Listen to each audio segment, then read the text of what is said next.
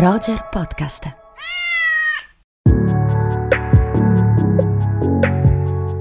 Amiche e amici di Roger, bentornate e bentornati. Ecco il nostro appuntamento settimanale con il grande cinema e il nostro appuntamento settimanale con Rubik il nostro appuntamento settimanale con Andrea Chimento. Ciao Simone, ciao a tutte, ciao a tutti. Ciao Andrea, tutto bene? Alla grande, sì, sì, sì.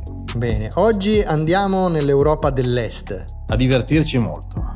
Ex blocco sovietico, ex patto di Varsavia, oggi siamo in Romania. Nazione importantissima per il cinema contemporaneo, una nouvelle vague a tutti gli effetti. Ecco, la nouvelle vague che eh, nasce con la fine del regime di Ceausescu, questa nouvelle vague che prende il nome di post-dicembrista e che insomma dalla, dalla, fine degli anni 90, primi anni 2000 inizia a impreziosire i festival di tutto il mondo con film che sono dei veri e propri gioielli, Andrea. Assolutamente film che hanno chiaramente tante voci, eh, tante modalità di stili differenti, però c'è diciamo spesso in comune la volontà intanto di approcciare il, la materia narrativa con una fortissima dose di realismo sì. e poi anche spesso di raccontare ciò che ai tempi della dittatura di Ceausescu non si poteva raccontare, poi la Romania lì, spesso si va nel passato, spesso si va un pochino a scavare nei meandri più oscuri della società rumena, cosa che appunto come in tutti i regimi dittatoriali questa cosa non poteva non esserci possibile. e quindi poi esplode tutto questo appena torna la democrazia. Ecco, quindi un primo filone tematico l'abbiamo individuato, che è un fattor comune del cinema rumeno contemporaneo. Un altro elemento tematico molto forte si, mm, come dire, si affaccia dal 2007 in avanti. 2007 è l'anno in cui la Romania entra nell'Unione Europea con un carico di aspettative, di, di, insomma, di, di promesse anche, che però vengono progressivamente anche un po' disilluse e questo diventa un aspetto tematico molto forte per molti registi rumeni, anche per quello di cui parleremo in questa puntata. Assolutamente, sì, diciamo che c'è una sorta di passaggio temporale che tanti film rumeni fanno, raccontando, come diciamo, un po' il passato, ma anche appunto le grosse difficoltà del presente, le contraddizioni, anche il modo in cui i media rumeni e internazionali raccontano spesso in maniera così un po' troppo edulcorata certe situazioni che poi invece il cinema ci riporta dentro un'ombra oscura particolarmente tangibile e appunto diciamo reale. Sì, anche perché eh, ci il nuovo, il nuovo cinema rumeno ci racconta di situazioni che sono profondamente cambiate, non sempre cambiate in meglio. In meglio, certo. Ci racconta di aspettative disilluse, disattese e ci racconta anche di situazioni in cui eh, gattopardianamente potremmo dire che è cambiato tutto senza che sia effettivamente cambiato alcunché. Decisamente, questo viene raccontato, magari lo cito subito, dato che poi parleremo quasi unicamente, credo, di film di finzione, si trova anche in diversi documentari rumeni, questo aspetto un po' da quasi reportage d'inchiesta giornalistica in cui appunto si raccontano queste dinamiche anche di una burocrazia spesso molto inquietante, legate anche a elementi come la corruzione. E già che ci siamo inizio a citare un film che è proprio un documentario Collective, che è un film molto bello, molto importante a mio parere, che parla di una tragedia legata a un locale, ma la tragedia non è tanto dovuta da un incidente, da un possibile incidente, poi spero che molti di voi lo recuperano presente durante quella serata, ma soprattutto nel modo in cui sono state gestite alcune cose da un punto di vista clinico e politico. Sì, recuperatelo perché è davvero un film fantastico, un film doloroso e fantastico, Collective Citiamo qualche altro regista, Andrea, prima di concentrarci sul, sul, sulla nostra mini monografia di, di, di questa puntata. Certo, citiamo ad esempio a proposito di situazioni mediatiche un regista come Radu Giude che lo scorso anno ha vinto l'Orso d'Oro al Festival di Berlino con Bad Luck Banging or Looney Porn che ha avuto un titolo italiano diciamo così simile, abbastanza, abbastanza straniante che intanto tu adesso poi recupererai per non farmi sbagliare qualche, qualche parola. Radu Giude che con questo film che mi sembra sia sesso sfortunato follie porno, qualcosa qualcosa del genere, va un pochino a raccontare, diciamo così, anche il momento del, del Covid con delle chiavi mediatiche piuttosto forti. Al centro c'è un insegnante che viene beccata dai genitori dei suoi alunni in rete con un video porno che stava appunto circolando a sua insaputa e da lì varie situazioni che raccontano di quanto in Romania oggi possa far scandalo un video erotico e non facciano scandalo invece situazioni di una sorta di presenza ancora assolutamente assoggettante del potere e di varie forme anche di scandali ben peggiori. Ti confermo, sesso sfortunato o follie porno era il titolo, il titolo italiano con cui è stato distribuito distribuito il bel film di eh, Radu Giude. Citiamo qualche altro nome, Andrea, tipo Cristi Puiu, che è un altro grandissimo regista. Io me ne innamorai nel eh, 2016 quando eh, vidi a Cannes un film bellissimo che è Sierra Nevada, eh, che è un, dire, un, interno familiare di, di questa eh, insomma, di questa famiglia allargata del, di, di, di, Bucarest in cui si confrontano diverse generazioni e in cui si mescolano delle riflessioni anche sul, sul regime, appunto sul passaggio dal, dal, comunismo, quindi dal regime comunista a, una, a un sistema economico liberale con un confronto tra le generazioni che è davvero eh, diretto e scritto in maniera impeccabile. E mm, Cristi Puio aveva girato qualche anno prima un altro film che consiglio alle nostre amiche e nostri amici di recuperare, che è La morte del signor Lazzarescu del 2005. A proposito di burocrazia, questo è un racconto eccezionale proprio sulla, eh, su, sull'ingolfamento della burocrazia nel, negli anni successivi al crollo del regime e quindi Cristi Puio è sicuramente un altro nome che vale la pena recuperare, Andrea. Assolutamente, sì, io aggiungo magari un nome che fa anche un po' di massa, un po' di quantità, che è Cornelio Porumboiu, che è un regista che forse non ha mai raggiunto le vette assolute di Cristi Puiu, dell'autore di cui poi tra poco parleremo, però ha fatto tanti buoni film, tra cui anche Infinite Football, un film sul calcio, un po' diverso rispetto ad altre pellicole che ha fatto, ha fatto a est di Bucarest, ha fatto più recentemente La Gomera, ha fatto anche un film che si chiama Police Adjective, che è un film che ragionava un po' sui termini del linguaggio, quasi in un senso anche eh, semiotico, se vogliamo, e anche una pellicola un po' più delicata e toccante chiamata The Treasure, il, tre- il tesoro.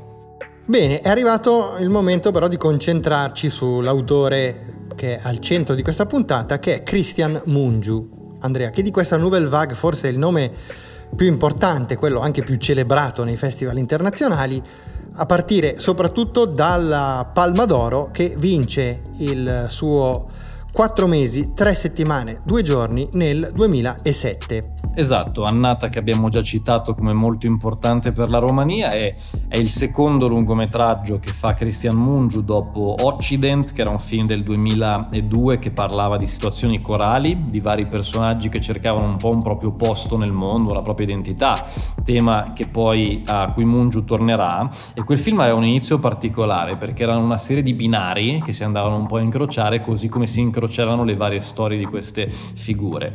Nel 2007 arriva questo film, su cui poi magari lascio a te la parola, questo è un film che a me piace davvero tantissimo, però ne approfitto anche per ricordare come a quel Festival di Cannes del 2007, che forse è il momento decisivo eh, per l'esplosione di questa Nouvelle Vague rumena, mentre Mungiu vinceva in concorso con questo film molto importante, inerente anche alla dittatura di Ceausescu, nella sezione Un Certain Regard vinceva un altro film rumeno molto bello che mi piace ricordare che è California Dreaming, che era un altro film di ricerca diciamo così, di un regista che purtroppo è morto per un incidente automobilistico prima della presentazione al Festival di Cannes. Era il suo esordio, si chiamava Christian Nemescu, è un regista chiaramente oggi molto dimenticato, però mi piace un po' inserirlo dentro questo contesto. Mi sembra molto giusto, mi sembra molto giusto. Senti, andiamo a recuperare eh, qualche considerazione su 4 mesi, 3 settimane, 2 giorni, film che vince la Palma d'Oro nel 2007, è ambientato però nel 1987, poco prima della caduta del regime di, di, Ceausescu, qualche mese prima della caduta del regime di Ceausescu, e ha come protagoniste due ragazze che vivono una vera e propria odissea notturna. Partiamo dal significato del titolo. Il titolo è il, dire, lo stato della gravidanza di una, di una delle due che è appunto al quarto mese, tre settimane, secondo giorno di gravidanza, che decide di abortire. Ovviamente l'aborto è un crimine punito con l'arresto dal regime di, di Ceausescu. Le due ragazze si industriano in questa no, nella notte di Bucarest per trovare un modo illegale per abortire. Esatto, questo è proprio il, il grande film tipico del concetto stesso che hanno le Nouvelle Vague, quei movimenti in qualche modo a un certo punto esplodono. È successo in Europa non, non, così tanti decenni fa, ad esempio in Spagna, dopo la fine della dittatura di Franco, in cui abbiamo parlato recentemente di Almodovar e del Destape. È successo in qualche modo in Grecia, dopo tante cose che sono successe anche in questa nazione. E in Romania, seppur la dittatura si è finita da un po' di tempo, però quando questa Nouvelle Vague esplode si vanno proprio a raccontare quegli episodi di cui non si poteva parlare in in precedenza.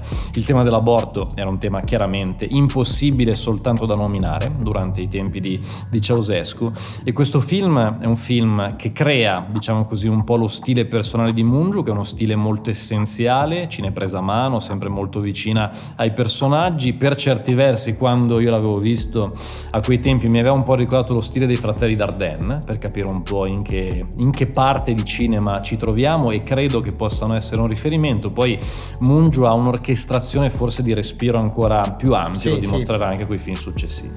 Bene, è anche un film molto sembra scontato sottolinearlo visto il tema, ma ha un approccio che lo rende da questo punto di vista molto originale anche nel suo, nella capacità di intessere un discorso femminista cioè nel descrivere la società, della, la, la società rumena come una società intrinsecamente maschilista e patriarcale, tant'è che eh, l'odissea vissuta dalle due ragazze riguarda appunto non soltanto quella delle due che è incinta, deve subire questo aborto in condizioni, eh, in condizioni terribili, ma anche l'altra che per favorire l'aborto dell'amica è costretta a passare una serie diciamo di prove durissime che hanno sempre eh, questa matrice estremamente maschilista e patriarcale. E su questi temi, diciamo sui rapporti al femminile, ritorna Mungiu, no? poi col suo lungometraggio successivo. In mezzo c'è anche qualche corto, c'è un film episodi che si chiama Racconti dell'età dell'oro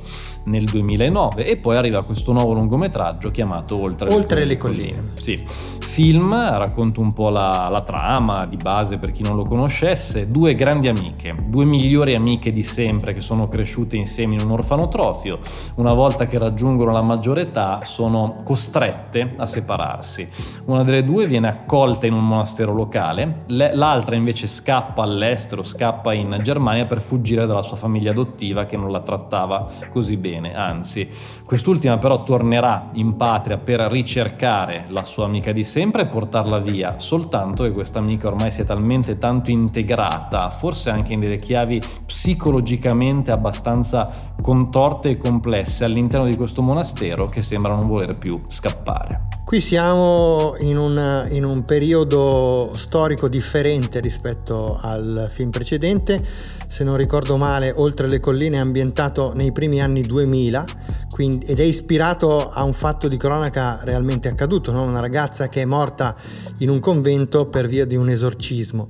E quindi diciamo, ci sono altri temi che si affacciano e che riguardano anche eh, quella dimensione di superstizione e di oscurantismo religioso che riemerge e riesplode anche dopo la caduta del, del, del regime. Anche questo è un film bellissimo Film bellissimo, come davvero tutti i film di Mungiu, adesso li vedremo anche i prossimi due, ma è un film davvero di, di grande forza anche drammaturgica. A volte, magari per questi cineasti dell'Est Europa, si pensa subito magari alla forza delle immagini, alle situazioni evocative, ai piani sequenza, cose molto complesse da un punto di vista anche filosofico. In parte ci sono, ma Mungiu, almeno a mio parere, è anche un grande, un grande sceneggiatore, proprio crea delle grandi narrazioni. Sì, è vero, ed è anche uno sceneggiatore in grado di lavorare benissimo con i chiaroscuri, tanto da riuscire a non appesantire delle vicende drammatiche tragiche come questa, che si sarebbe sicuramente prestata a una deriva anche così melodrammatica, un po' sopra le righe, invece riesce, lavorando di sfumature, a creare un testo assolutamente, ehm, assolutamente perfetto nella sua sobrietà, e molto sobrio anche nel vibrare questa accusa molto diretta a ogni forma di dogma. Ecco, questo film sembra, ehm, sembra una grande accusa ad ogni forma di dogma e in questo non soltanto le ideologie religiose che sono sicuramente prese di petto da, da oltre le colline, ma qualunque forma di ideologia che si trasforma in dogma, anche quelle che possono avere una matrice politica. Un dogma, eh, o meglio un'ossessione, non un dogma, è al centro del bellissimo film successivo. Qui siamo nel 2016, Andrea. Sì, 2016, Un padre e una figlia, il titolo italiano. Il titolo romeno è molto di- diverso come significato e forse non c'è bisogno di tradurlo. Si chiama Baccalaureat e parla chiaramente di un momento, diciamo così, di passaggio per una ragazza, la figlia, che ha un padre, un medico, che ha un rapporto abbastanza complesso sia con lei che con la madre della ragazza. Cosa succede? Che a un certo punto c'è un evento traumatico che segna un po' la vicenda. La figlia viene aggredita fuori da scuola e da questo momento, a causa del trauma e anche di una serie di altre dinamiche, se vogliamo, sociopolitiche particolarmente inquietanti, potrebbe bloccarsi la sua carriera scolastica, potrebbe fermarsi dopo il diploma e non poter procedere, diciamo così, verso la fase successiva della sua esistenza. Mi fermo qui perché ci sono alcuni colpi di scena, direi, in questa pellicola, che è un film di profilo intellettuale molto ampio, sì. un film che gioca davvero con tematiche non da poco e che crea ancora una grandissima attenzione che Mungiu continua ad avere, almeno fino a questo film, perché poi passeremo a una cosa un po' differente, ma attorno all'universo femminile. C'è ancora un ragionamento attorno alla società, potremmo definirla patriarcale in maniera anche un po', un po' banale, un po' maschilista, con delle dinamiche piuttosto curiose anche da guardare, direi, in questo film, che è un film a mio parere anche di grande intrattenimento. Chiaramente lo dico tra virgolette, non, non aspettiamoci un film della Marvel o Harry Potter, però questo è un film secondo me che nonostante le sue tematiche e la sua, sempre tra virgolette, lentezza generale, davvero non ha un calo per le oltre due ore di durata. In questo caso andiamo proprio a... Cioè, qui si tratta proprio di un film che centra uno dei temi di cui parlavamo prima, e cioè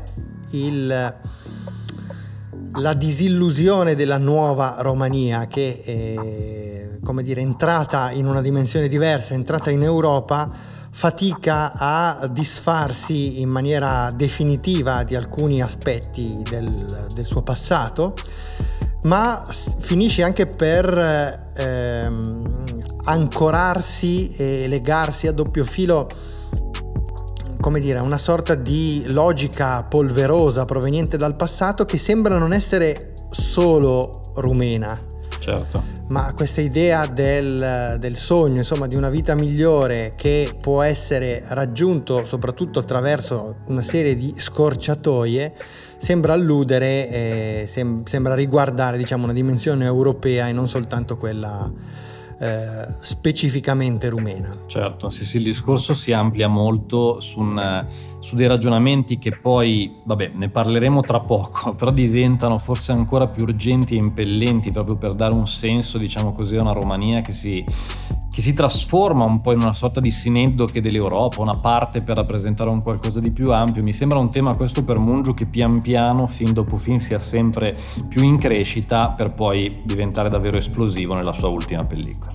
Esatto, che pone forse con forza ancora più dirompente delle questioni urgenti europee, trasportandole con una forza davvero sconcertante su un piano morale molto ambiguo e dico eh, ambiguo in un, in un senso, in un'accezione in questo caso assolutamente positiva. Certo, sì, il suo ultimo film, il suo nuovo film a cui tra poco dedichiamo anche uno spazio a sé, anche qui fatemi fare una piccola parentesi sui titoli italiani perché con i tit- eh titoli a Mungio non va benissimo. No, no, in questo caso qualche... forse è andata veramente male. È andata piuttosto male, se prima già insomma delle differenze un po' grosse anche nel film precedente, ma Animali selvatici, questo è il titolo italiano di un film che si chiama in originale RMN, che è un titolo secondo me meraviglioso perché da un lato certo è la sigla della risonanza magnetica. Che fa un personaggio a un certo punto del film. Che fa un personaggio che diventa subito un messaggio. No? Qui stiamo facendo una radiografia, sì. diciamo così, di un, di un, paese, di un concetto, di una nazione, forse dell'Europa. Forse di un, continente, forse di un continente. O di un'idea che è quella dell'Europa Unita. Ma RMN chiaramente sono anche le consonanti della parola Romania, quindi c'è questo gioco proprio di creare una radiografia del suo paese che poi diventa qualcos'altro. Animali selvatici. E come vabbè. può essere stato possibile passare ad animali selvatici?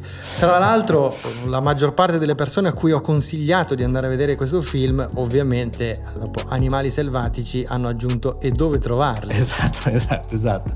Pensano di trovarsi magari qualche, qualche maghetto, qualche scatola magica, invece è un film che diciamo con la fantasia ha a che fare, per certi versi, tra poco ne parliamo, ma diciamo diciamo in maniera molto diversa dalle operazioni alla rolling. Eh sì, sì, esatto.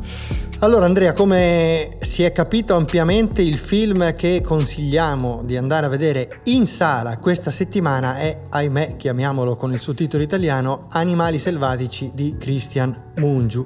Film che arriva nelle sale italiane non soltanto con un titolo devastante, ma anche con un anno di ritardo rispetto alla sua presentazione al Festival di Cannes. Esatto, dove era tra i film più attesi perché sono, erano passati sei anni da Un padre e una figlia, che tra l'altro a Cannes aveva vinto il premio per la miglior regia, e quindi sì, abbiamo dovuto aspettare un annetto per vederlo arrivare in sala.